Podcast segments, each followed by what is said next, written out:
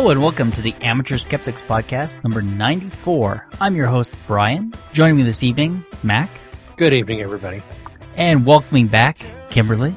Hello, how you doing? And, of course, Ian. Good evening, everybody. And Terry. Hi, everyone. And special guest, Dumbass, from the Dumbass Media Empire. Yay! I was told there'd be cake. Was that a lie? That was a lie. The cake oh. is a lie. Cake is always a lie. How is everybody this evening? I'm doing pretty good. All right. All right. So, well, we've got a whole bunch of stuff. And, and one of the things we, we want to talk to, uh, Thomas about, we've had a, a back and forth conversation about, um, about spending your money and what it, um, what, what, what have we been saying? You know, basically, well, it's more than that, isn't it? A little bit more than that. I've got some stuff prepared uh, to say there. Um, okay. When do you want to? You no, probably well, want to go through that. Uh, yeah. So we're we're going to do that, but f- yeah, first we'll do announcements if we have any. What do we have? Um, not a whole lot going on. Uh, I don't know if this will get out in time, but we're doing at the Secular Hub for movie night this Thursday. We're going to be tearing apart Ray Comfort in various videos. Ray Comfort, of course, the Banana Man, who brings you such great creationist ideas as how the banana proves that God made you the banana, and Kirk Cameron. And uh, so we're gonna we're gonna have some fun with that one. Other things coming up in October. Uh, well, there's gonna be a Friday Hub Hang at the end of the month. That'll be what, the twenty-seventh, I think. And um, that's always a good time. Next month we're gonna be doing a Halloween party for the final Friday of the month. And we're also doing a big thing called the State of the Hub. It's going to be a fundraising dinner. It's going to be seventy-five dollars a plate for people who want to help out and financially support the Hub. It's going to be on October twelfth. We're going to have some really cool stuff like uh the premiere of a video that Seth Andrews from The Thinking Atheist made about the Hub, and um some presentations on what we've accomplished and things like that. So that's a definite save the date. I'll have more information for that next time. And other than that, I don't have any major events coming up. There's always tons of stuff going on, so check out the you can check out the Secular Hub calendar for all the local events in one place. All right. And so let's go ahead and uh let's move on to Ian's masturbation moment.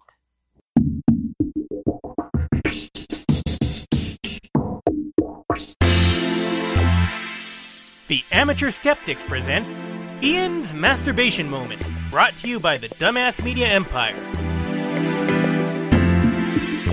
The Dumbass Media Empire, bringing you content that touches people while they touch themselves.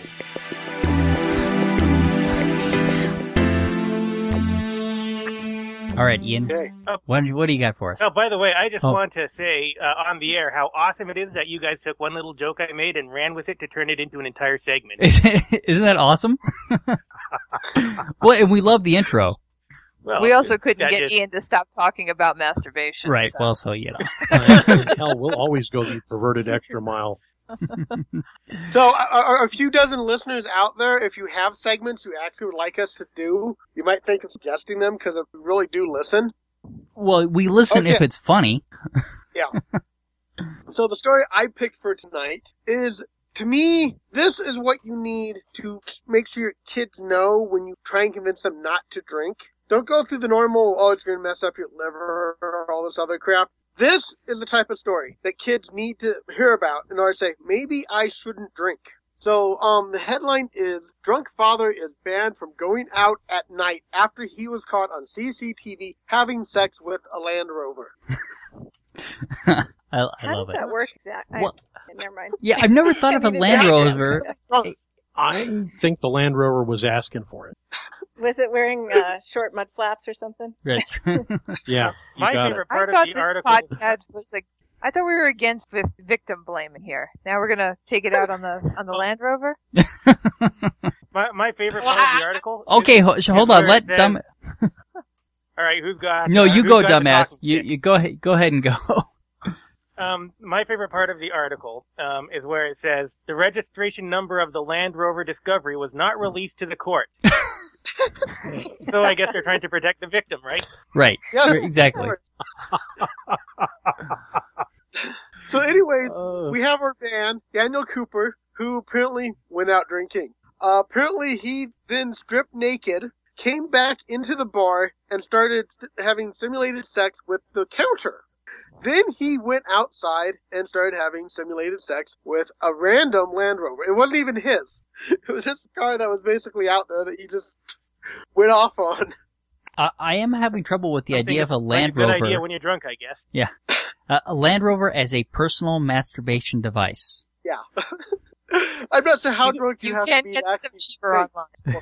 When I was in anthropology school, we did a forensic osteology um, class, and one of the stories I read was, was somebody offing himself accidentally by uh, doing autoerotic asphyxiation using a car to tighten the asphyxiating ligature or whatever was around his neck, and that went very badly for him. So, like, I can oh, kind wow. like, and I'm, I can almost understand how that would evolve, but like humping a Land Rover in the street, I just don't get it.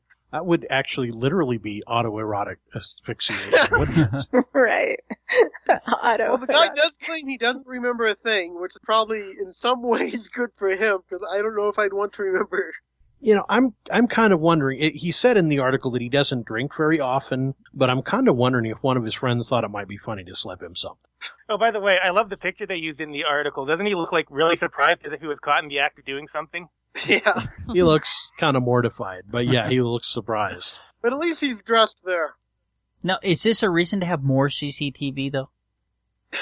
Well, I mean, to make this a more sobering issue, I mean, think about the, I mean, in England, there is C C T V everywhere. They they are what, the, are they the number one um, city for cameras? That I'm not sure. I'm not. I, I'm not one hundred percent correct. Clear on what C C T V is. It's closed caption television. It, they use oh, it. Okay. They, yeah, it's closed they, circuit or closed circuit, right? So it's not public, okay. but but in England, they they can they can watch like almost every area of the street from you know from these locations. They they have more cameras than people. It makes for some compelling spy television. Well, it could like M I five and stuff like that. They're always able to get whatever's going on on, on video. Yeah, I, so it's that. I, I where did it, I'm assuming this happened in? It doesn't. It's matter. In England. Yeah, I it don't is. know that yeah. it's in London. Not well. Yeah, I, I.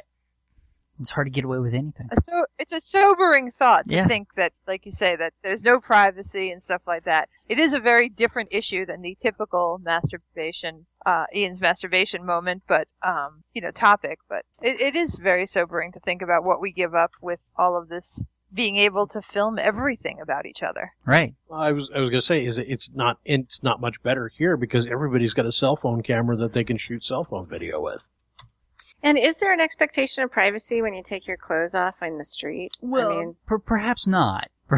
I think that probably there should be no expectation of privacy when you're practicing public nudity. Yeah, right. Well, there's a certain level of busy main streets. It's almost a protection to have the cameras there. I mean, if you're going to go out in public and do something stupid and caught on camera, that's your fault. But it's, you know, if it's an area where, you know, we know there are muggings and stuff happening, those cameras do make a difference. Do they now, make a difference? I, I think that's the question, is if they actually make a difference. They're, like, this one was good in, um, uh, like, for them to go back and get the footage, perhaps, but it might not have stopped the crime in progress. And I think that's, that's one of the, one of the, um, One of the reasons that maybe they aren't actually helping. There is there is a camera for every thirty-two people in the U K. Wow. But you think on, on well, streets this is like something that we could get stats yeah, on, no. though. Yeah. Well, that I just I, I did just look this up. That's from The Guardian that I got those numbers from. Is there an no. argument for downstream impacts though? Like if this guy has trouble with alcohol or drugs or whatever, I mean, or controlling himself or whatever, maybe Maybe this is what he needed to stop that behavior from escalating. I don't know. This is one situation, Possibly. and in this particular situation, it, it, it did help, you know, give them evidence in order to, to prosecute. Well, see, that's how I see it. It's like when the crime happens, like, well, we have the visual evidence now. You can't deny it and think that would help the justice system yeah. along. All right. Well, anyway, so let's but let's let's move on because that, that that's another topic actually for a whole show, I think, yeah. uh, on Can privacy. Can I make uh, one more comment on this one? Yeah, please. Okay. Um, I, I noticed that the image of the Land Rover that's in the article is a library image, but it's still got the license plate blurred out. I noticed that. Protecting the innocent. That Land Rover wasn't even involved in the situation. All right, guys, come on. Let's erect another story. Okay. Let's talk about prone masturbation or traumatic right. masturbation. Yes. Uh, well, uh, this um, uh, topic has to do with a form of masturbation known as prone masturbation. It's a type of masturbation that involves lying prone on your stomach with your hands underneath your body and manip- manipulating your genitals, uh, usually through your clothes. Um, now, it would probably be an invasion of privacy to ask who here has practiced this form of masturbation, but perhaps you guys could be so kind as to raise your hand if you have, and the audience can guess who did so by listening to the rustling. Hmm. Oh, some surprising results there. Any, anyway, I came across a post on Reddit which claimed that prone masturbation can lead to a condition called traumatic masturbatory syndrome, or T M S. Now, what he said was that masturbating prone leads to nerve damage and other problems, and he provided to a link to a he provided a link to a site, and it's called, prepare yourself for this, healthy strokes dot com. Uh, healthy strokes dot com, a site about masturbation and you. I didn't make that up. That's their slogan. um, the healthy strokes dot com website is run by the man, by a man by the name of Douglas Adams. And I know that that name probably rings a bell when I say it. Uh, your mind immediately jumps to one certain man by that name. So let me assure everybody right up front that this website is not affiliated in any way with the Douglas Adams, who is an American television producer for the N B C Nightly News with Brian Williams. Okay. Well, that's good to know. Yeah. This, this is just some little-known random guy who happens to have the same name. Now, this Douglas Adams presents himself as an expert on masturbatory health matters, and he has an expert profile page on the website all experts dot com under the category celibacy slash abstinence, though he takes pains to make clear that he doesn't advocate celibacy or abstinence in general, and that his interest is more with masturbation issues, though he takes, quote, all questions pertaining to sexuality, end quote. So he's presenting himself on as an expert in the subject of uh, sexuality. Um, under education slash credentials, he writes, quote, I have a P H D in a field unrelated to sexuality from one of the leading educational institutions in the world, end quote. Which is to say that he's not an expert in either sexuality or health in any way at all. All right.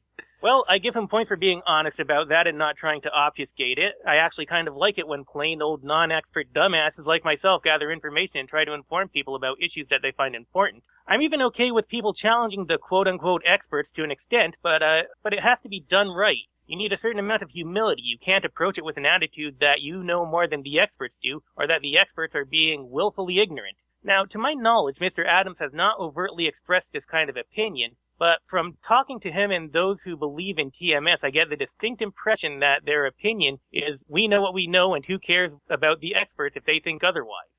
Anyway, back to my little encounter on Reddit. I responded to the person who made the claim and expressed my doubts that this was a real condition. As part of my response, I linked to a page from Columbia University, uh, where they have a division called Columbia Health, where they run a health question and answer series called Go Ask Alice. According to the website, the question and answers are done by a team of health specialists with advanced, advanced degrees in public health, health education, medicine, counseling, and other relevant fields. In other words, actual experts. I think you can see where this is going. Uh, a concerned individual wrote to Alice to ask whether he should be concerned about T M S, and Alice answered, Uh, turns out that the term T M S comes from a nineteen ninety-eight journal article by one Doctor Lawrence Sank. He submitted a case theory of four men who were experiencing erectile dysfunction and delayed orgasms during sex. He theorized that this had to do with their use of prone masturbation, and when he had them stop doing it, they were apparently cured. But, as Alice makes clear, this was not, this was just a proposal of one doctor based on a tiny number of case studies. This condition is not recognized by the rest of the medical community, and without any actual research showing prone masturbation to be a risk factor for erectile dysfunction, it might as well be pure speculation. Anyway, on Reddit, another res- another user responded to my doubts, and he assured me that, may I swear on this podcast? Oh, absolutely. Absolutely. Yeah, please, please swear away. Okay. Okay, he assured me from personal experience that, quote, T M S fucks your shit up. Can't get fully hard, can't stay hard, bad times for everyone, end quote. I probably foolishly answered him. I explained that personal experience and case studies are unreliable and can't be used to identify new medical conditions or risk factors. I pointed out that a condition like erectile dysfunction, especially, can be caused and cured by a large variety of variable, variables, and that it's impossible to narrow down the significant ones from mere experience and case studies. What you need are actual clinical studies. His response was that, sure, we should get on those clinical studies, but in the meantime, it would be irresponsible not to warn people of the dangers of T M S. So I tried to explain to him that he had it backwards. Clinical studies are the only way you can demonstrate that any condition or risk factor even exists. If you haven't shown that T M S is actually a thing, then you can't really tell people that they need to avoid it. Now, at this point, my insistence that T M S was not medically recognized started to make him angry with me. He started to use some very colorful and quite interesting language. Quote, Tore up your zip, tore up your dick in a zipper is not medically recognized as a unique, unique condition leading to blood loss, but lacerations are. T M S is not medically recognized, but erectile dysfunction is. End quote. Cute analogy, but the fact is that there's no medical doubt that a penis can be physically hurt by devices such as zippers. At the same time, uh, the same can't be said for prone masturbation. My friend reiterated that T M S had been shown to lead to sexual dysfunction in numerous case studies, completely missing my point that case studies can never show any such thing. He said, quote, Not warning of the behavior is wildly irresponsible and, frankly, a little sociopathic, end quote. And he ended with the sentence, quote, Don't be an asshole, end quote. So apparently I'm a sociopathic asshole. Apparently so. Anyway, after a little more back and forth, he assured, he asked me this interesting question, quote, Why do you feel that jamming your dip, that jamming your dick in a zipper for some reason needs less consensus than crushing your dick with a one-way pressure response? End quote. Now, I'm going to try to avoid going into the ter- territory of too much information, but in, in, in the interest of full dis- in the interest of full disclosure, I will briefly admit that I have performed this type of masturbation, and I feel pretty confident in saying that if you're crushing it, you're doing it wrong. Yeah. Okay. Well, after some after some more back and forth, my uh, do you have something to say? I was going to say, do you have any uh, experience regarding slicing your genitals in a zipper? I'm just saying, yeah, that, if we that have would any, make any me sort jump of a, a bit when he said that. I, I was just going to see if we have any sort of a any sort of a. Uh, well, we need a comparative study. Exactly. Yeah, yeah, yeah. Uh, zippers versus uh, anyway. Zippers versus Johnson. Right. Uh, after some more back and forth, after some more back and forth, my opponent started to argue that I was wrong and that case studies were actually extremely valuable evidence. Now, on that count, he is just factually wrong, and there are no two ways about it. This isn't something that the scientific community is split on. Case studies can show possible areas of research, and they can demonstrate conditions that we already know to exist, but they can't determine new conditions or risk factors. End of story. I told him that he can ask any medical researcher, and they'd tell him the same thing. Uh, to which he responded, quote, I asked the medical research in the next room over. I'm right. End quote. Which is to say, he lied. So I called him out on it and told him that he, if he was going to argue that way, then I saw no point in continuing the conversation. I refused to answer him after that. Now, that's not quite the end of it, because not long after that, I got a message on Reddit from Douglas Adams himself. And once I got and once I got done talking to the American television producer of the N B C Nightly News with Brian Williams, I got a message from the Healthy Strokes guy. I think we can all... I think we can all tell what probably happened there. Mister Penis Crusher sent a message to Mister Adams saying, Hey, this guy doesn't believe in T M S. Please set him straight. Well, anyway, Mister Adams had a couple of interesting things to say. He asked me to consider an online survey he conducted which showed that people masturbate, that people who masturbate prone have a higher level of sexual dysfunction than the general population. And he tried to convince me that I was wrong about case studies. Well, regarding his survey, we all here know how far you can trust online polls, right? They're one hundred percent um, accurate. Trust yeah, them one hundred percent. Implicitly. Well, um, I had a look at the information he had regarding the survey on his website, and I noticed something interesting. His sample population showing how strong the link was between prone masturbation and sexual dysfunction came from a T M S support group. Uh, this is a group of people who already believe that they're suffering from their style of masturbation, so it's a self-selected sample. Um, it's kind of a no-brainer that when he compares their results to those of regular people answering an online survey, that the T M S group will report a higher correlation. Now, what he had to say about case studies is really interesting, and I think it deserves some attention. Quote, I also don't know why you are bad-mouthing the case study method. New diseases can only be studied this way. Wars can only be studied this way. Global crises can only be studied this way. There was never a second World War Two, a second American Civil War, a second Cuban Missile Crisis. Anything learned from those events was learned from case studies. AIDS was established as a disease on the basis of only three patients. There has never been a second case of Elephant Man's disease. It takes a long time before there are enough cases of something that quantitative and population-based studies are possible. Until then, we get by with case studies, and if they're done correctly, that's all we need, end quote. Now let's go over this. No, AIDS was not established as a disease on the basis of only three patient, patients. The first AIDS patients weren't even recognized as having a new disease at first. There were five of them, and they were suffering from a rare form of pneumonia. If it had only been those five, AIDS would never have been discovered. What caused the C D C to take notice was the fact that two months later there were over one hundred clustered cases of either P C P, a rare form of pneumonia, or Kar- Kar- Kaposi's sarcoma, a rare form of cancer. And the number was growing. AIDS was not discovered through case studies, but by tracking a growing population of people who were developing very rare diseases at an alarming rate.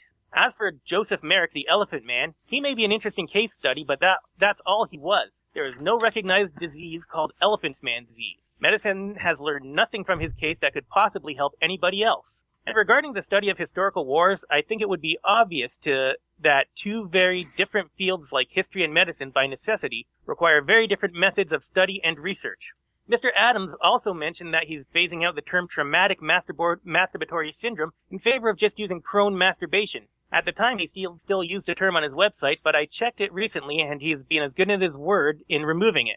Perhaps that has something to do with the fact that he got into an argument over the Wikipedia page for T M S that he created, a, de- a debate which he lost, the page deleted. That's almost beside the point, though, since, one, it's not his term, and two, plenty of people have been convinced by his website and still consider themselves to be suffering from something called T M S. Uh, Mister Adams concluded his message by signing off as Douglas Adams, P H D, as if to say, that's right, I've got an ag- advanced degree, buddy. Anyway, here's the bottom line. During my research, whenever I came across information of T M S from actual medical professionals, the consensus was that this isn't a medically recognized problem. I even I even asked a couple of doctors, including Doctor Charles Morrison of Viroligiosophy, what he thought, and the answer was that it was nonsense. Now, to be clear, this isn't a particularly dangerous form of nonsense. Uh, Mister Adams recommends teaching children about the proper way to masturbate as part of sex education. I've personally learned worse nonsense in school. But I thought as this whole incident made for a really interesting demonstration of how people with the best intentions can fool themselves into thinking they're good, doing good by taking on a cause without consulting actual experts. A recent and more prominent example of the same thing would be Michelle Obama telling Americans that they can be healthier if they just drink one more glass of water per day, which is based on the thoroughly debunked myths that people these days are chronically dehydrated. And the believers in T M S have very strong feelings about it. I've gotten messages on Reddit months after this whole thing passed, and the people are very annoyed with me that I'm trying to cast doubt on something they know is real. I just have to explain to them that even if it is real, you need scientific evidence in order to prove it, and it's not completely out of the question that there may be a connection here. It's just that in medicine, you need more evidence. So, uh, thanks very much for giving me the time to ramble on about this. I hope you found it interesting. Well, we certainly did. Well, so no, I, I mean, I did have, I did have a couple, you know, reading through this, there, there was some things that, that made me think that, that there could be, I mean, like you say, if people are doing it wrong, I mean, if they're, if, if somebody was using too much pressure to masturbate, couldn't that translate to them not ha- being able to orgasm as well with a partner? It well, could, possibly. Um, Uh, it's, there's, it's possi- possibly there's something there. My thought on this was, cause I, I know you, uh, Brian, posted some, uh, extra, uh, articles on this, uh, to the notes here. Um, there were a number of them, uh, mostly were, uh, anecdotes, but yeah, these anecdotes were people who were saying, um, that, uh, they masturbated exclusively this way. And I got to thinking, well, you know, if maybe, maybe there is a thing there. If you, ex- if you masturbate exclusively that way, maybe, you know, um, you're not used to the other types of sensations, and maybe that, maybe it's more like a mental thing. Like, uh, the, they look at it more as a physical thing, but maybe it is more of a mental thing that you're used to the sensations of prone masturbation, and you can't, uh, easily get used to the sen- other sensations of other types of ma- masturbation or sexual contact. Like maybe you need the ritual. Or something, right? Yeah. I, yeah, I think I think there could be something there. I mean, not to the extent that that, that this guy is trying to make a syndrome out of it, right? But certainly, like yeah. if you're used to a certain type of pressure or you do things a certain way, it might throw you off in another situation. That that certainly could happen. Well, so his you know, claim, are, I just no, have sorry, a question. You can go ahead. His claim isn't that it's a repetitive motion injury, like. Um, it, it seems to be something more along the lines of a repetitive motion injury, some sort of uh, more physical uh, related uh, damage. Uh, I've heard, uh, I'm not sure uh, that he has the claim on the website, but a, a number of the proponents say that uh, it has to do with nerve damage, which seems highly implausible seems, to yeah, me. Yeah, unlikely. Well, wouldn't sex be the same the, thing, though? That's one thing that didn't quite make sense is why masturbation in that sense would cause the damage, while sex in itself wouldn't, because it's the same motion. Well, if you're if you're prone and you are crushing your penis into something, it's not the same as a vagina. Yeah, well, I, I don't. I don't think that people would really out. crush. I, I don't think people would really be able to crush their penis that hard. I mean, that that, that would cause a lot of pain if you really went really hard at it. Sure. Yeah. yeah and, and and having regular sex, I pulled all the way out and tried to go back in and miss, and that has hurt. so. So my other question is, Ian. The solution seems like maybe instead of a support group, you just, like you were saying, mix it up a little bit, try something different. That. Well, it's it's hard to believe, you know. It's the, the idea penis, that so the, the idea that you'd need to learn to masturbate properly seems probably crazy to many guys because we all figured it out, right? Um, but you know, who knows? Well, um, so my my are... only point on this is is not that it couldn't be true because there, you know, there's possibly something there, but you, you can't act as though it's a given fact and uh, tell people, oh, you need to do this, right? Because no. that that's just putting the putting the uh, eggs before the chicken. Yeah. Absolutely. Why do you think people are so um, emotionally involved with maintaining it as a syndrome, though? Why are they so resistant to it not being a syndrome? I wonder. I wonder if it's not.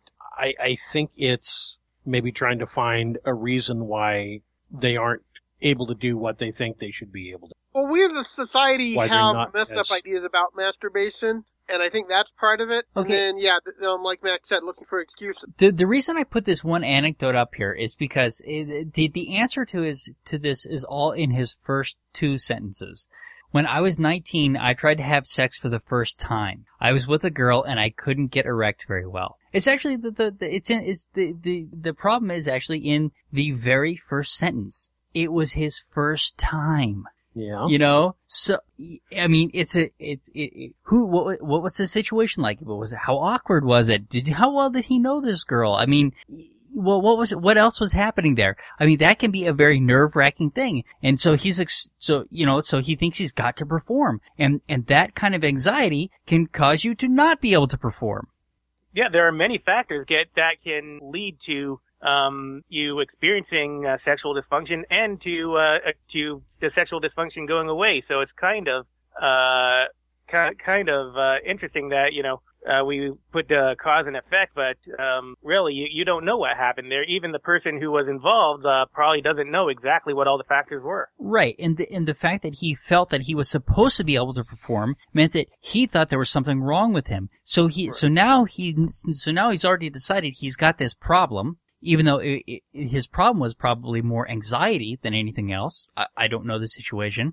But because now he thinks he has a problem, now he has to find a solution. And, and, and now he finds, oh, well, it's because I was masturbating prone. So now he switches his masturbation style and becomes comfortable. I mean, I, I don't know exactly. But my, my, my point is, is it just because you aren't able to perform once in a new situation does not a problem make. So, yeah. so that, so that's why the only reason that I put up that anecdote, you, you're right, it was totally an anecdote, but that's why I put it up there is because he starts out right from the beginning. It was, he was nineteen, it was his first time having sex. So, and the, the other one was less interesting. So, all right. Are we done with that? Yes, we can go on to talking about anonymous. No, no. First, I want to talk about boycotts. Oh, well, that's okay. that. I mean, that's All why right. I asked, and, and we don't have to have a long discussion about it, right? We've got we we've already been going for a half hour. So, let, I mean, basically, the the reason that some of this came up is we were talking about Orson Scott Card, right? And and I had made the comment that I, I was less interested in going to see what he has to do. Uh, I don't necessarily know that I was advocating a boycott. I was just giving a, a personal feeling about things. And less interested because of yeah, because of some of the stuff he was saying and stuff like that regarding homosexuality. Yeah, I mean, it, right. it, it it put me off. I felt put off by it. But one of the things that we were talking about is like we didn't want to put our money toward that because we would be supporting what they were doing, and that is we did kind of allude to that, if not outright say it. Yeah. Right. Well, the the uh, yeah the Orson Scott Card thing uh, I thought was the less interesting uh, part of the whole thing. But okay. um, I I will say that uh, I have no problem with anybody uh, deciding that uh, they have uh, bad feelings about a certain author, and uh, it, it leaves a bad taste in their mouth to you know read his work. So uh, you know that that's a personal dis- decision. I just you know because. uh, the articles that you linked to were calling for a boycott, and you mentioned that they were calling for a boycott. And yeah. It makes me uncomfortable when we talk about boycotting an, an author just for an opinion he holds. I think it kind of cheapens uh, the use of the word boycott, uh, the same word that we used to refer to, for example, the example I used was the Montgomery bus boycott, which was uh, designed to actually achieve some sort of social uh, change, uh, rights, uh, a social injustice uh, by forcing a policy change. Yeah, I guess you might, um one of the, um, one of the, the the reasons that that the discussion was interesting was that you know you were saying that after you spend your money, that what what it did after that was you were not responsible for, and I think that was the piece where I was like, well, wait a second, I'm not sure I agree with that.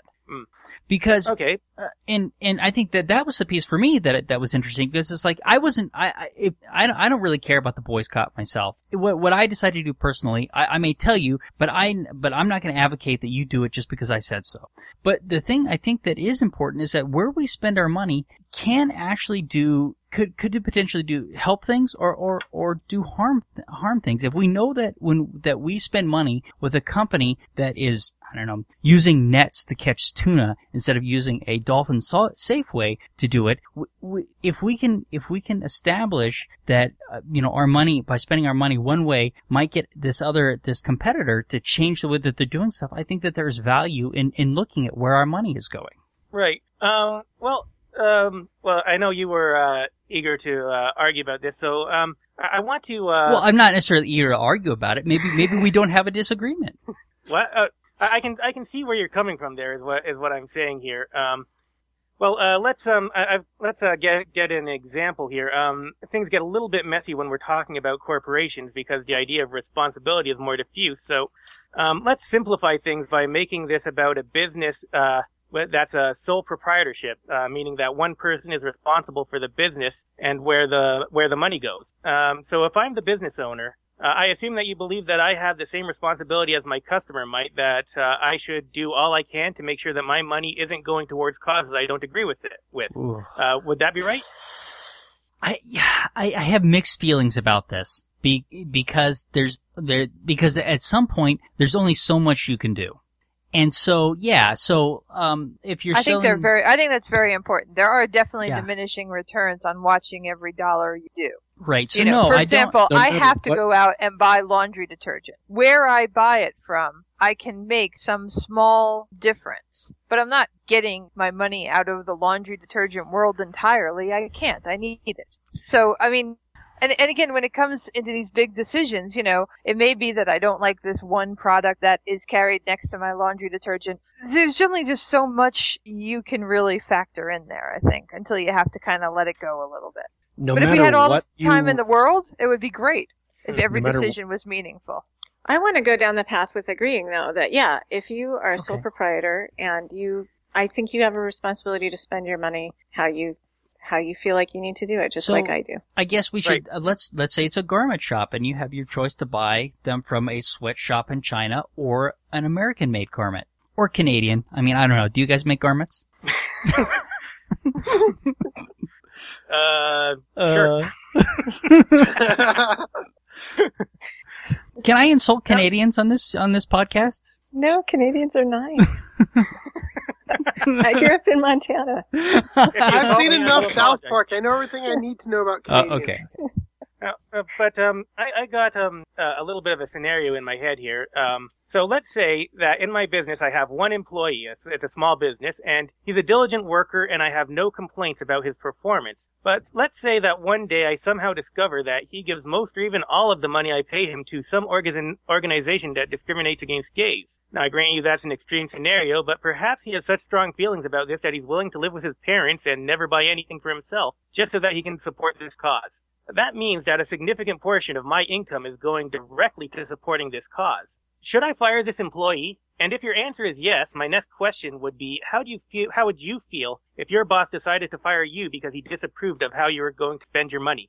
Or because I was an atheist. Probably very unemployed. Yeah. I, well, wow, but that, that also applies to like some of the bigger Christian businesses right now that are fighting against Obamacare and such because, oh, if um that's going to go and put money into birth control and sterilization and abortions and such. And they're saying, no, no, we don't want to have to pay for all that because we're against it. So do you just and, fire the employees who need birth control? Well, I mean, mm-hmm. obviously you don't fire the employee because you'll get sued. I mean, mm-hmm. it, it, that the what I but I would but no, I, I don't fire the employee, and I, I um it's unfortunate, you know, but uh but I, I in that situation, no, I don't. But now if I'm buying something as a as now, an individual, change it around a little bit and yeah. have it be in a have it be a supplier, right? See, that's the that difference you choose it, yeah. to buy your stuff from. That's a very different situation. I, Employees I think so and purchasers are not but, the same people. That's it's a, a that's different not power an equivalent dynamic. One. It's a different power. Absolutely. Is it really different, or does it just feel different? It's a slippery slope. I think slope it is different. It is. Okay. Well, the, um, the thing is that when you're when you're an employee, you're selling a service to your employer. Um, how is that different? The, the only thing I can think of that's really different from any other service that your employer might buy is that you have an open-ended contract with them. I'm is there some sure. other difference yeah. that I'm missing? The employer-employee relationship and the purchaser-supplier relationship are very, very different. You can you can extrapolate from me going to Walmart to Walmart using brand X to supply their pillows. That is an equivalency. An you know, employer-employee relationship is not. You're you're doing apples and oranges. I just don't think it's a fair equivalent. But what about a contractor then? I think you absolutely should fire a contractor you don't agree with. Me too. Yeah, it it is, because when I when I'm looking at a vendor to buy something, I, I have different criteria than I do from from an employee that's working for me. I see. Well, does the I, contractor does the contractor do a good job? Does he do the job that you asked him to do? A also, this is, is not a like, government yeah. contractor, and I am not the government making a decision as to who's getting the money. I just want to put that out there too, because that's a again a very different thing. If it's my private money, I should be able to choose my contractors. Once I en- enter an employee-employer situation, that's a little bit different. Well, in the U S, there are specific questions that you're not allowed to ask your employees in a job interview, whereas if you were vetting a subcontractor or a supplier, you could find these things out. Yeah, that's true. Well, I mean, who, I don't know. That makes it hard. Who has more of the responsibility? Um, so I, I guess your uh, contention is that uh, Uh, an employee has more of a right uh, to uh, uh, his uh, his own uh, what what he does with his money after you give it to him. You you have less of a right to see that that money is uh, going where you want it to. Now, um, do you have a right to ask uh, that employers or that uh, uh, that businesses uh, tell you exactly how they're spending their money? Is that something that you have a right to know? I don't think you have a right to know that. Yeah, probably. I I think that you know you could you could easily make the If you could make the argument that you want to boycott a business for their for what they support, you could make the argument that a business might want might not want to pay their employees if the employees are doing something the business doesn't like. Well, I think the problem with the with with the business thing though is that there's a lot that I don't I'm ignorant of a lot of the businesses and how they spend their money, but the few that we named like Chick-fil-A and whatnot in the other podcast, they make that a point of pride, right? So yeah. they use it as part of their advertising to try to gain more customers by by publicly stating their support for whatever it is. Well, they That's make it true. A point of pride, but you know, at least this is a business that you know what they stand for. That's true. You may yeah. not like what they stand for, but at the very least, you know what they do stand for. I know. I will, and they're taking a gamble. You, I will tell okay. you this about Chick-fil-A, is that I don't believe I've ever had an unpleasant experience with any of their employees.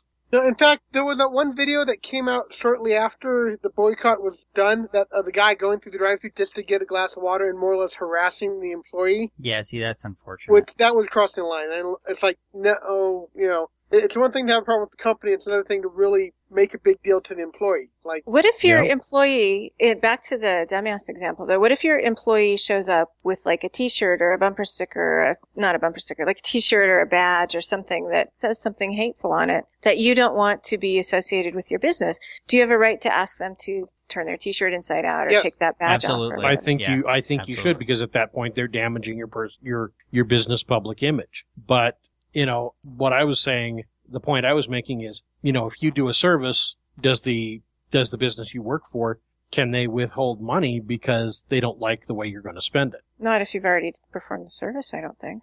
I guess you, the only thing I would say is that my my thing is is if somebody, a, as part of their advertising, says that they do X and I don't like X, I'm probably likely to go somewhere else. and, and get that service somewhere else. And it isn't, it, and it isn't a, a necessarily a firm rule of thumb, right? If they have a product that I really want, I, I'm, I'm, I might, depending on it, just it, it depends on the situation. And I'm not, and I'm not saying that we should be responsible for every dollar that we spend, but I think that there are situations where, where, where, where we spend our money can make an impact, and in those situations, perhaps we should make an effort to do so. Well, let me just say this. Uh, uh, my feelings on the subject is basically that we shouldn't know uh, where our money – we have no reason to really even know where our money goes after we uh, spend it, uh, after we give it to somebody for uh, their goods or services. Uh, I feel like if I give my uh, – buy something from a vendor somewhere, uh, say it's a pro- sole proprietorship, I should know whether he's going to turn around and uh, donate that money to a cause that I disapprove of. That's none of my business. And now maybe I'm being a little naive uh, here in saying this because, of course, it is the case that often we do know, because often companies like to play up, as as you guys were saying, li- like to uh, play to a certain base or whatever and say, hey, we support this um, charity or whatever. And um, that that's one of those things that it kind of bugs me that they even say that, that we even know that. But the question of what you do after you know that, that's something that um, uh, it's uh, difficult for me to think about okay. because it's, I don't even want to know that in the first place. Okay, well, let me give you I another think, scenario. I think that no matter where you spend your money, somebody's going to do something you're not going to like with it. Yeah, but oh, but let me but let me give you another scenario. You have Company X and Company Y, and they both provide D. Right. Okay. Company X has has good practices about in the environment and not polluting, and the other company doesn't. That they, we know that they're that they're polluting and and that they're, that they're not as environmentally conscious. Definitely go with Y. You're going to get a cheaper service there.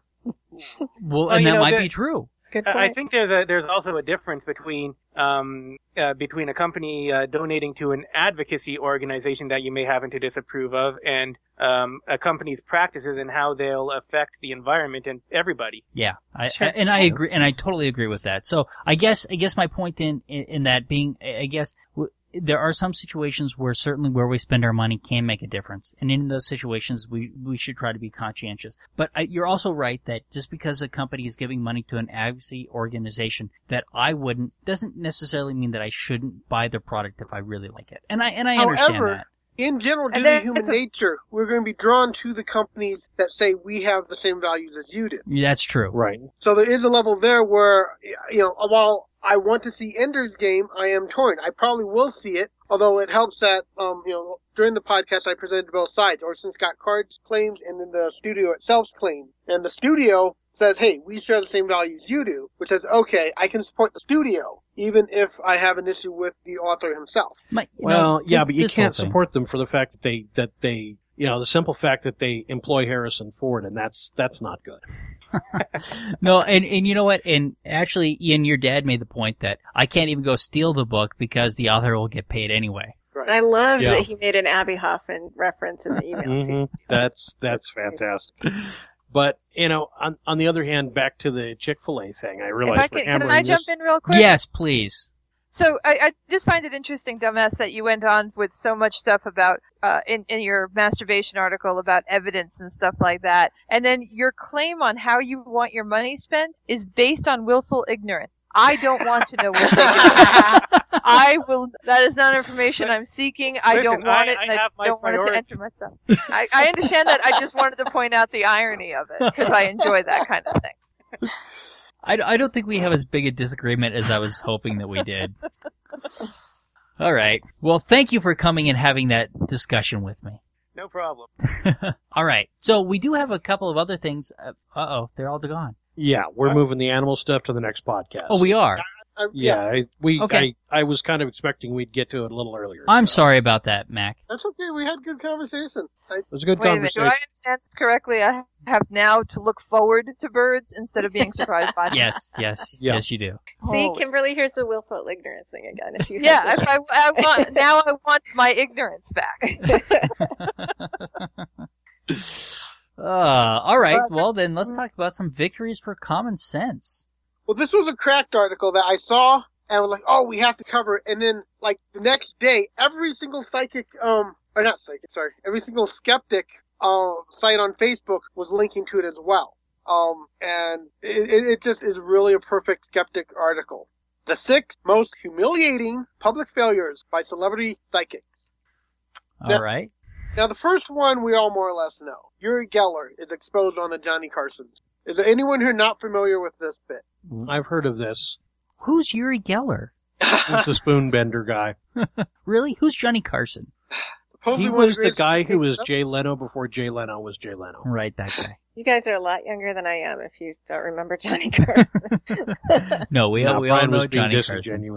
Right, but, but... but anyway, the basic setup there was Geller was going on the Johnny Carson show, and Carson and Randy had gotten together and said, okay, let's get a table together of stuff that Geller's not touched and see if he could actually do anything with it. And if you look at the clip, a lot of really odd pauses because... Like, okay, I, you know, it's clear Geller can't do a thing, and he's like trying to come up with excuses. And Carson's just in the go, do, okay, well, well come on. And it, it, it's definitely one of those things that reveals the hoax, and it was perfectly done. But I think this is the most famous one on here. Right. Uh, okay. Well, so no. if you if you're not familiar with it, um, watch the didn't, video. It's didn't Carson also expose some psychic named Karnak on there? No, he never exposed that psychic. Yeah, no, actually, actually, he Karnak was a regular, regularly appeared on his show, and he was never able to debunk him. That's right. They were never appeared on stage at the same time, which is really weird. Oddly enough, though, he never got anything right. I mean, I, I, I, I, if I had a mayonnaise jar, I'd do much better. Okay. So, anyway, the next one, we're going to jump across the pond here to the U K uh, on a B B C show. This um, uh, let's see, I'm going to find the name of the show again. Anyways, um, on the show, they set up a fake boss, um, of a fake old boss of this candy company named George Bull. They set the whole thing up. They create a fake bio, put it on the website for the candy factory. They put a picture of the guy in the building. You know, they have all the. It's it's completely, totally fake as it gets. Then they have three psychics come and give readings about the place. And two of the psychics very clearly had done their homework and had gotten online to find out what they could about the place. They, they both go into the thing about who he is and him being trampled by horses and all this stuff that was completely made up. And the other, the third one is really amusing because um, you get to the picture of this um, fake boss named George Bull, and he looks at the picture, and suddenly, then the picture has a little plaque below it saying George Bull, and he's suddenly getting a name. Uh, name Bull, Bull, George Bull. And later when he's called him that, he claims, well, I can't read without my glasses, so I couldn't see the plaque. Nah. But basically, um, one of the psychics comes comes clean and says, yeah, she kind of did her homework. Uh, the other one, who definitely did his homework, um, came up with the excuse, oh, well, I was just reading what was on your mind, because sometimes that flows through. And, you know, just basically coming up with the B S excuse. Wow, so, you know, that's a good one. Yeah. Something you can't control for. So, and on to the next one. Um, basically, uh, this guy, I guess, does his a psychic hotline thing, and he does it live on air for some reason. Not the smartest thing to do. So, someone actually calls him up and basically gives him the story from The Fresh Prince of Bel-Air. At parts, even basically saying the theme song. And it, the, the That's guy, a popular one to use in these kind of things, isn't it? Which I can't get out of my head now. Ever since I read this article, I've got the. You know, maybe that's just not fair to do overseas, though, because well, he I caught don't on. Know if... It took him a little while. He was, he was, you know, going off and saying, "Well, you need to do this. Maybe um, your friends. You need to catch up with your friends. They're on Facebook. I'm sure of it. Get on Facebook and find your friends that." You left behind. That's not really psychic stuff, though. That's just like it, it, it's just not general but, advice. But the way he does it, he's acting like some sort of psychic thing. And so finally, he, he does catch on after the, you know the guy really kind of pushes it. It's, it takes him a little while to put it all together, but yeah. And no, you're right. That's the whole thing. It wasn't psychic. It was just giving basic advice, but he passed it off as being psychic. Let's see. The ne- oh, the next one. I love this one. Apparently in Australia, they have a show called The One. Yeah. Now, actually, this is this is an interesting program because there is actually a skeptic on the show. Richard Saunders was on the show as the resident skeptic. But basically what the show idea is, is that, um, they're, they're saying it's like American Idol except for with psychic. And basically they get they, they got the top ten psychics in Australia together, and they will compete to see which one is the best psychic of them all. And... Uh, um, the, the task given to them here is they are put in a wilderness area and they have to find the helicopter. So given whatever, you know, various things of the helicopter pilot and a map, and they're told to use their psychic powers to find the helicopter. Well, out of ten of them, only four of them actually find the helicopter. A couple of them who don't find the helicopter actually walk within about ten, twenty feet of it and then curve back around. And most of them just seem to, like, dwindle aimlessly through the woods. Okay. What kills me about this is they have a map. Like, there's only so many places you could land a helicopter in a forested area. They, that, like, they have a map. Now, can you, know? can you douse for helicopters? You could look at the topography. You need to have a little bit of fuel, though, to start with, you know, to get the dowsing rod, you know, um, you know, set up right. And they didn't give them that.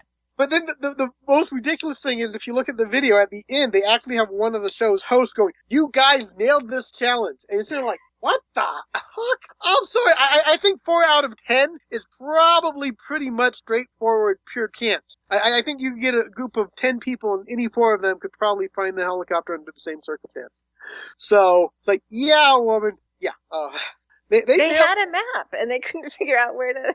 I mean, if you look at the map they give you, you can see there's, there's basically there's only one area that's really clearing. There's only one place to put a helicopter. But the psychic powers apparently weren't able to do to deduce that. They were trying too hard. They just, you know, and, and what's more, they had excuses. They're sitting there like, "Oh, well, you know, it, it's all the stress of the challenge. I, I wasn't relaxed enough," stuff like that. The helicopter didn't believe in psychic powers. That's a problem. Yeah, that's it. No kidding. Uh, and then the next two are basic cold weeding ones, which are great. Um, is this the guy? Yeah, yeah James the, on Prague. Yeah, he, man, he, he didn't get anything right. No, he's he's awful. Yeah, the, James Van Prague is on an Australian talk show called The Circle, and he's doing cold reading, and it's your basic B S cold reading crap. But he's not hitting at all. He is way off over and over again. And you know, finally, the host, I think, she has to step in and kind of say, "Okay, that was great." You know, we'll try not to make him look any more of a fool, but he, he looked so stupid on that one. Oh. Yeah, well, I saw another I saw another thing with him where he, you know, he did a reading for some guy, and he, he did pretty well. Um, and so the host, you know, finds somebody that he, somebody else, because he went back and he he looked through. He's like, "Well, could he have known this?" And he looked through, you know, everything everything that he he brought up was all online somewhere. Right, so he got another guy, or, or I think it was a woman, or maybe it's the producer, and did, and he did a reading for her, completely wrong. So he does, so it seems like he does hot readings a lot of the time too. We just can't prove it. Right, but in this case, he really, I mean, th- this was bad even for a cold reader. It was like, wow. Yeah. Oh no. Okay, the next one's not cold. The next one. Oh God, hysterical. The fighting. Oh my God. The uh. The the final one is a psychic fighter is no match for an actual fighter. Oh. And basically you have, um, I'm not even going to try to pronounce his name. That's but he's an old man. Yeah, this old man who claims to be an expert in the art of kaya, or psychic fighting. Oh. His technique allegedly allows him to defeat his opponents without touching them. Now, you, you get a clip of him fighting his students. And yeah. He's doing all sorts of kung fu waves at them. And they don't get anywhere near him. They go flying. And it looks like really bad stunt. Like, these are guys who maybe did one day of stunt training on how to fall properly and didn't quite pick up on how to make it look realistic. They're, because but they don't have to. You know what? In a lot of these situations, the students are, they, they, they, they actually respond the way that they're expected to. So anyways, he actually must believe in this big time because he says he will take on an actual M M A fighter to prove that he can defeat the guy with his psychic abilities. Needless to say, it doesn't last long. When the fighter actually decides to physically hit the guy, he goes down quickly. But basically, you know, at first the fighter just seems to kind of look at him and watch him. And here we have our psychic fighter throwing hands up, and nothing's happening. And our real fighter's just kind of like, yeah, okay. And finally, he takes a hit. And the psychic fighter even has this kind of shocked look to him. Like, wait a moment, someone actually hit me. I'm hurting. What happened? Yeah. This is another one where we've had these situations where the guy had like the, the stare of death and the dim Mac, and these guys are like, okay, well, do it. What was that thing? Wasn't there something in India where a guy was going to psychically yeah, so kill somebody? Maruku, kill, kill, has, kill. Yeah, Sanal Adamaruku, uh, the psychic challenge with uh, uh, a guy there who said he could kill with a spell. Yes. That's another.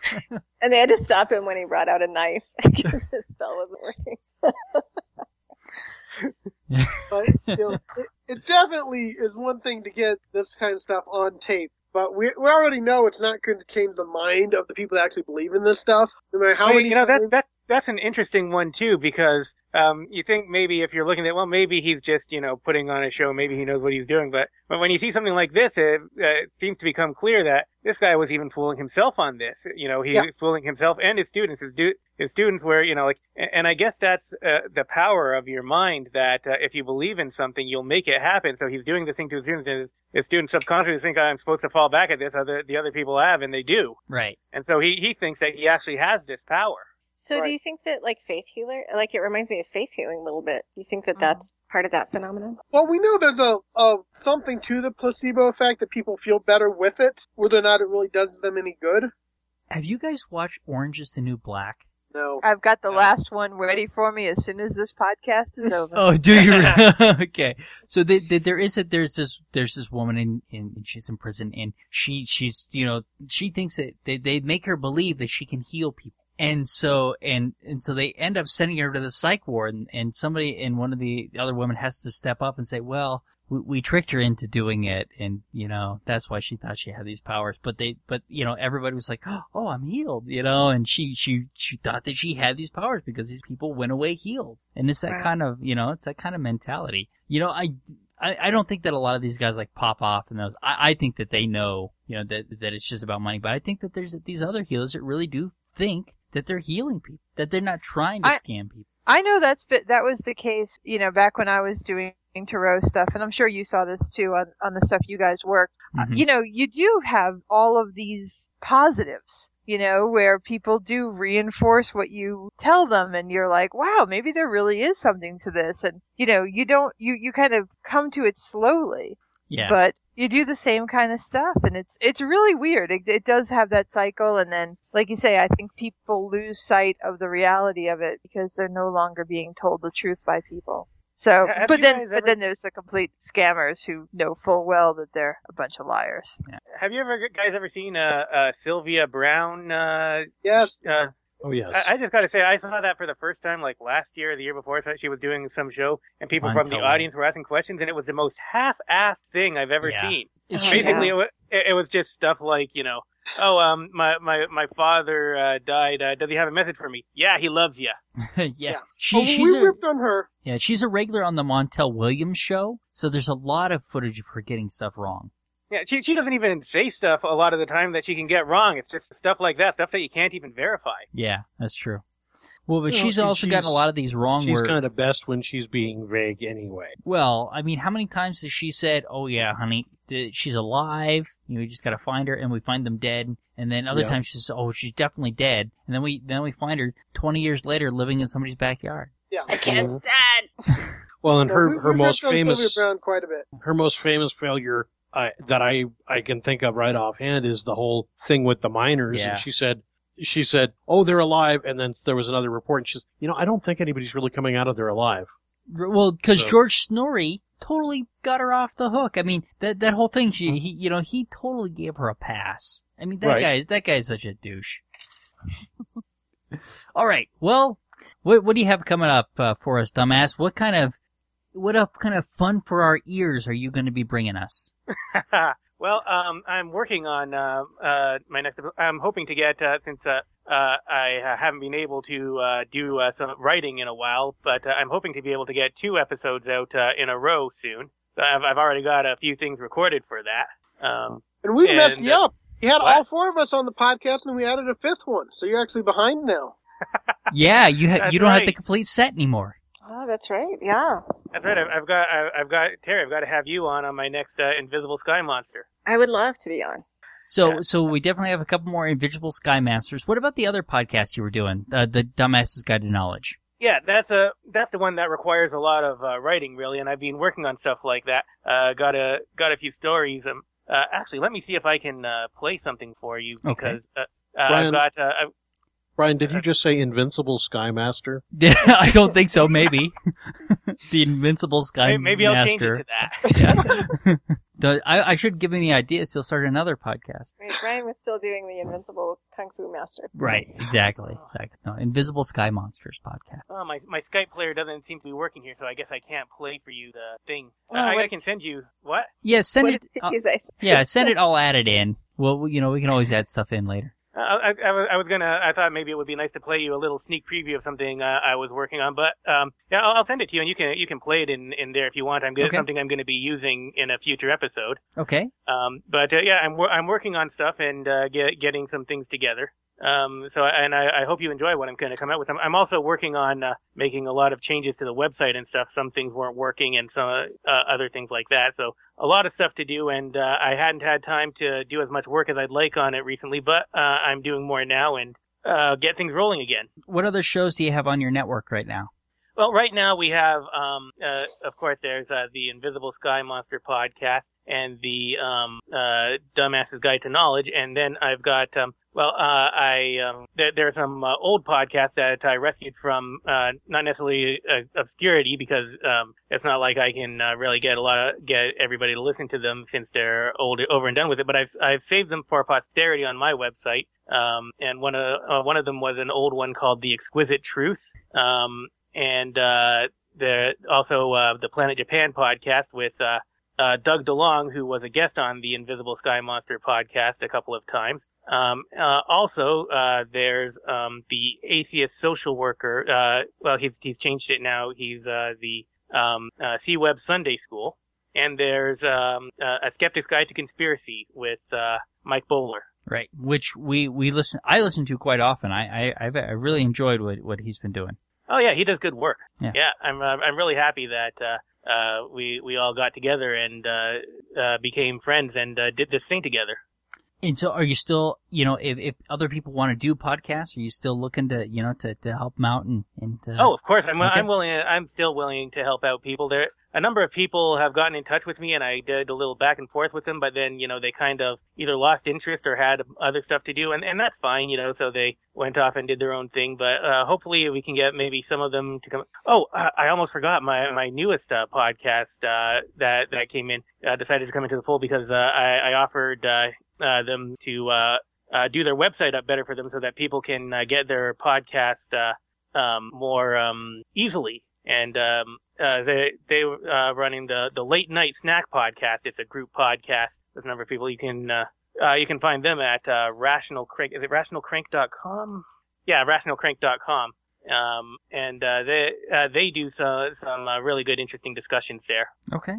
So what if I wanted to uh, look for links to all the podcasts you mentioned? Where would I? What U R L? You would, would, I you would yes, you would go to dumbass media dot info. That's uh, they've links to all the podcasts and the episodes as they come out. Okay. And, and can we be an honorary member?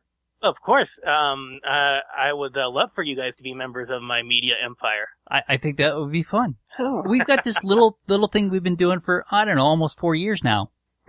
I didn't think that you guys would be uh, interested in joining, but yeah, we, oh, more of course than we are. Certainly. Yeah, oh, oh, of course, we we we we love everything you do. we're we're the ultimate dumbass junkies. I've got to say, I listened to the grammar episode of the Guide to Knowledge. That was fantastic. It was so oh, good. Thank you very much. Yeah, I, I had a couple of one person wrote in and said that he wasn't very interested and it was boring to him. So I'm glad to hear that somebody got something out of it. Oh, Slate uh, is doing a podcast called Lexicon Valley that's similarly fascinating.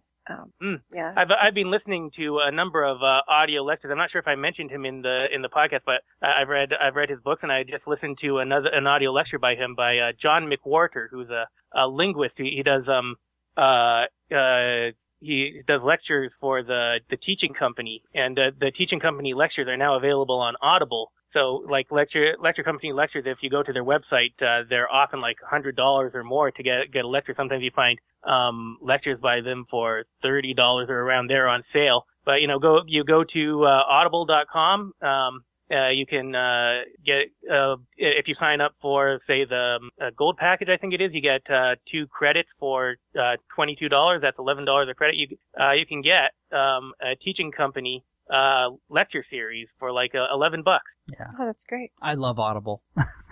I love my Audible subscription. All right. Well, is there anything else? They've also oh. got uh, let those. Uh, speaking of skeptical stuff, they've got the lecture series by um, uh, Michael Shermer and uh, Stephen Novella. Yeah, and you have to look up Professor Steve Novella. If you just look, look up Steve Novella, it doesn't come up. You have to put in Professor Steve Novella. I had a problem finding it. All right. Is there anything else? That's a wrap. All right. Say goodnight, everybody. Good night. Good night, everybody. Thank you for listening to the Amateur Skeptics Podcast. For more information about the Amateur Skeptics, go to amateur skeptics dot com. To send us feedback, suggestions, or big flaming insults, feel free to contact us at W T F at amateur skeptics dot com. Other contact information can be found on our website. You can leave a voicemail for the Amateur Skeptics Podcast at seven two zero, two nine five, seven seven eight five. Music for this podcast was provided by O F M. To find out more about O F M, go to myspace.com forward slash OFMHQ. This podcast is released under a Creative Commons, no derivatives, three point five license. Thank you for listening to the Amateur Skeptics Podcast. Amateur Skeptics website, Facebook, and podcast album art is provided by and copyright Shadow Knight Digital Portraiture. Larger prints or custom pieces are available upon request. This just in from China. A self-proclaimed ghostbuster has been arrested for charging a woman the equivalent of three thousand two hundred seventy-nine dollars for the service of exorcising ghosts that were inhabiting her vagina. These ghosts were sabotaging the woman's love life and preventing her boss from falling in love with her. Our heroic ghostbuster ascertained that the only way to remove these ghosts and get the woman's love life back on track was by fishing them out with his penis. I have personally taken pains to research and reconstruct this case and would now like to perform for you a reenactment of how it all went down. I will be using a poorly done generic foreign accent instead of a Chinese one because I feel that's safer, but other than that, I can assure you that this reenactment will be as close to one hundred percent accurate as it is possible to get. Ah, welcome, madame. You would be my eleven thirty appointment, no? Oh, yes, I'm so glad you were able to see me on such short notice. You see, my love life is suffering, and I believe that malevolent forces are behind it. Hmm, I see. Please, tell me more. Well, you see, it's, it's very strange. No matter what I try, I cannot get my boss to fall in love with me. He should be putty in my hand by now, but he's not. Hmm. Well, I must say, you are certainly a very attractive woman. It shouldn't be difficult at all for you to get any man you want. Are you sure he's not, uh, you know, uh, a funny boy? Oh, he's certainly not gay. I see him ogling women celebrities all the time, like Cher and Kathy Griffin. He's really into them. No, he's straight, all right. But there's even more to it than that. I think there's something supernatural going on. Very interesting, madame. How can you tell? Well, you see, sometimes I hear... I, I hear this wooing. Wooing? There it is now. Can you hear it? I don't know where it's coming from. I hear it, I hear it. Wait a second. I, I think it's coming from... Oh, why are you putting your ear up to my lap? My dear, I know this is unusual, but you will have to trust me. I am a professional. Would you mind taking off your skirt and panties? Well, okay, if you insist.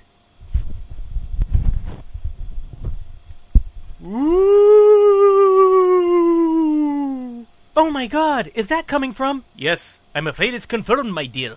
You have a very bad case of vagina ghosts. Vagina ghosts? Oh, dear! Now, don't be too upset. Vagina ghosts are a rare but curable condition, and you have come to exactly the right man to help you out. It's a simple procedure. Have you ever seen chimpanzees fishing for termites? Why, yes. I saw a documentary on them recently, in fact. They cleverly fished the termites out of a hole in the wood with a stick. Oh, wait. You, you don't mean that you're going to put a stick in there, are you? Not a stick, my dear. You see, when I was a young boy, I discovered that I had a magic penis that attracts ghosts. It emits a siren call that they can't resist. That is why I am so successful as a ghostbuster. A serious case of vagina ghosts like yours will cost you twenty thousand yuan. Oh, this is so unusual, but... Ooh. Oh, I do need to get rid of these vagina ghosts. All right, it's a deal. All right, then. I will unleash my magic penis. Do not be alarmed at anything you hear. That's just a siren call that my penis emits to lure out the ghosts. Are you ready? Yes, I'm ready. Let's do this. Okay, here I go. Oh, oh my. Yeah, baby, the ghosts are coming out. Oh, I can feel the vagina ghost being pulled out, yes. Oh yeah, baby. We're gonna call.